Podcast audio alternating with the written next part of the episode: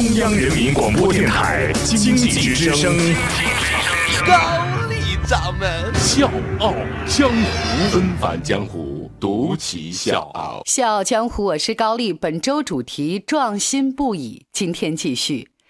前两天呢，我看到一份榜单，是二零一七中国商业创意人物一百榜单，其中呢排在第三位的这位让我愣了几秒钟。我说这这这老爷子是谁呀？因为在满是意气风发的这个青壮年的榜单里面，他太扎眼了。八十四岁的老头了，不光如此呢，他的团队平均年龄都超过了八十岁。我这么八卦的人，怎么可能就此放手呢？是吧？我就立刻到网上查了一下，一看这老人家的创业项目，又把我惊了一下。什么项目呢？化妆品。这老爷子就是群优生物科技创始人周家仁。我就继续深扒，就发现老爷子真的是一辈子专治各种不服。你看，打小左耳失聪，父亲呢很早就过世了，但是他一步一步当上云南白药的首任总工程师。六十岁呢，在破庙里创业，年赚十三亿。八十一岁被迫卖掉全部家当，一无所有。所以这么传奇的人物，居然我第一次听说他的名字，怎么可以呢？必须忍不住搜罗了老爷子的故事。今儿我就跟大家好好讲一讲。纷繁江湖，独起笑傲。高丽掌门笑傲江湖，敬请收听。周家仁，一九三三年生人。这老爷子一辈子都没少过磨难。三岁得了中耳炎，因为缺医少药的，从此他只能靠右耳来听外面的声音。这还不算什么，他父亲呢本来是崇明岛当地的大律师，但是在他五岁的时候，父亲就积劳成疾去世了。所以那个时候他受不了这个打击，就整天把自己关在书房里读书，用这样的方式来告慰父亲的在天之灵。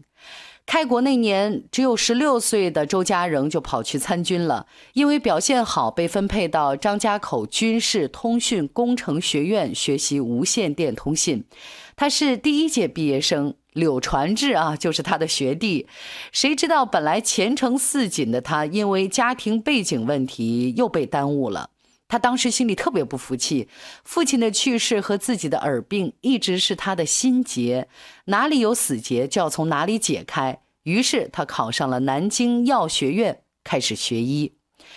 毕业之后，周家仍在云南药厂里找到了适合自己的位置，然后就埋头干起来。和他同期的大学生呢，都是待在办公室里面写文件，但是他一天到晚都会泡在车间里面。工人呢，都把他当兄弟。很快，他就掌握了云南白药的配方和处理过程。当时的云南白药连说明书都没有，患者呢没法按照剂量来服用。有一次，一个病人用药过量，周家仁呢给他灌了整整一摊子猪油催吐才脱了险。所以他就想，这样不行啊，必须得改胶囊。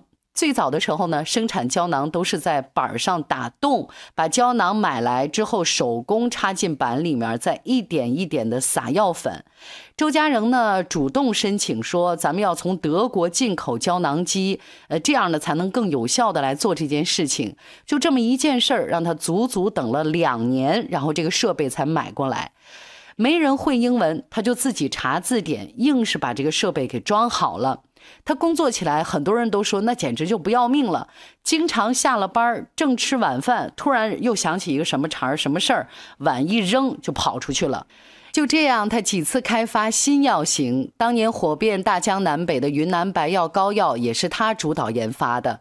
最终呢，他被任命为云南白药第一任总工程师。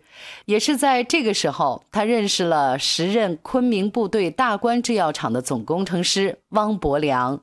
这俩人是一见如故，相同的年龄、相同的专长、相同的志向，很自然，他们成了莫逆之交。而一段故事。也才刚刚开始。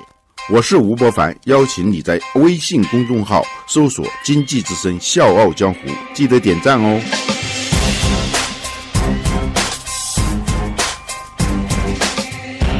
一九八八年，周家仁和汪伯良先后退休了。这俩人呢，干了一辈子革命。就很多个日日夜夜都是枕着药睡着的，闻着药味醒来的，就是突然闲在家里面，就是那种感觉，就就像是半道被人扔在那个荒郊野外，就很难熬。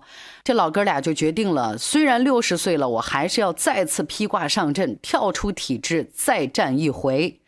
一九九四年年初，两人在昆明郊外观音寺找了一个小日化企业租来做厂房。花甲之年的老哥俩手里好不容易攒起来二十万，每天呢从家里骑七公里的自行车上班，挽起衣袖自己当水泥工来装修。就这样，一座破庙，两个老人，三亩厂房，八个青年工人，颠红起家了。剩下的钱不多，两个人呢就买了混合搅拌、乳化这一系列的简易设备，自己动手生产皮康王。首批产品出来，啥宣传也没做就被一抢而空，不到三个月回款就有三十万。这市场呢就这么持续的火爆，这业务人员呢看的是满头冒汗，然后两眼发红，每个都成了拼命三郎。到一九九八年，回款突破一个亿。那个时候，大家想一想，九八年啊，那个一个亿是啥概念？就周边的什么越南、老挝、呃缅甸、柬埔寨啊，几乎家家人手一个。皮康王成功以后，滇红又出了一款爆品，叫康王，大家还记得吧？去头屑用康王啊，这个广告词是深入人心。一年之后，销量破亿。依靠爆品，滇红药业一炮打响。周家人呢，回到上海老家，在青浦呢买了四十亩的土地，生产日化产品。到了二零一三年，滇红药业年销售已经达到十三亿元。咱中国有句老话叫“树大招风”，风起云涌的仿冒厂家狠狠地给滇红使了一个大绊子。你看吧，那个时候市场上什么皮康、什么什么康王、什么富康，真是对滇红的皮康王围追堵截，让消费者无从下手。没办法，两位老人决定和美国的企业合资，引进国外先进的生产管理经验。但是周家仍断然想不到，这将是他这辈子。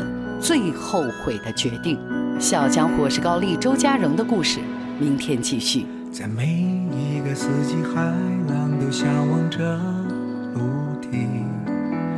我向往着你，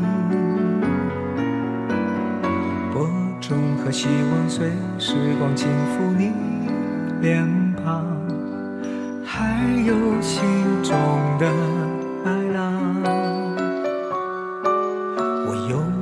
把愿望在沉默与呼喊之间，晴天最响亮，天野。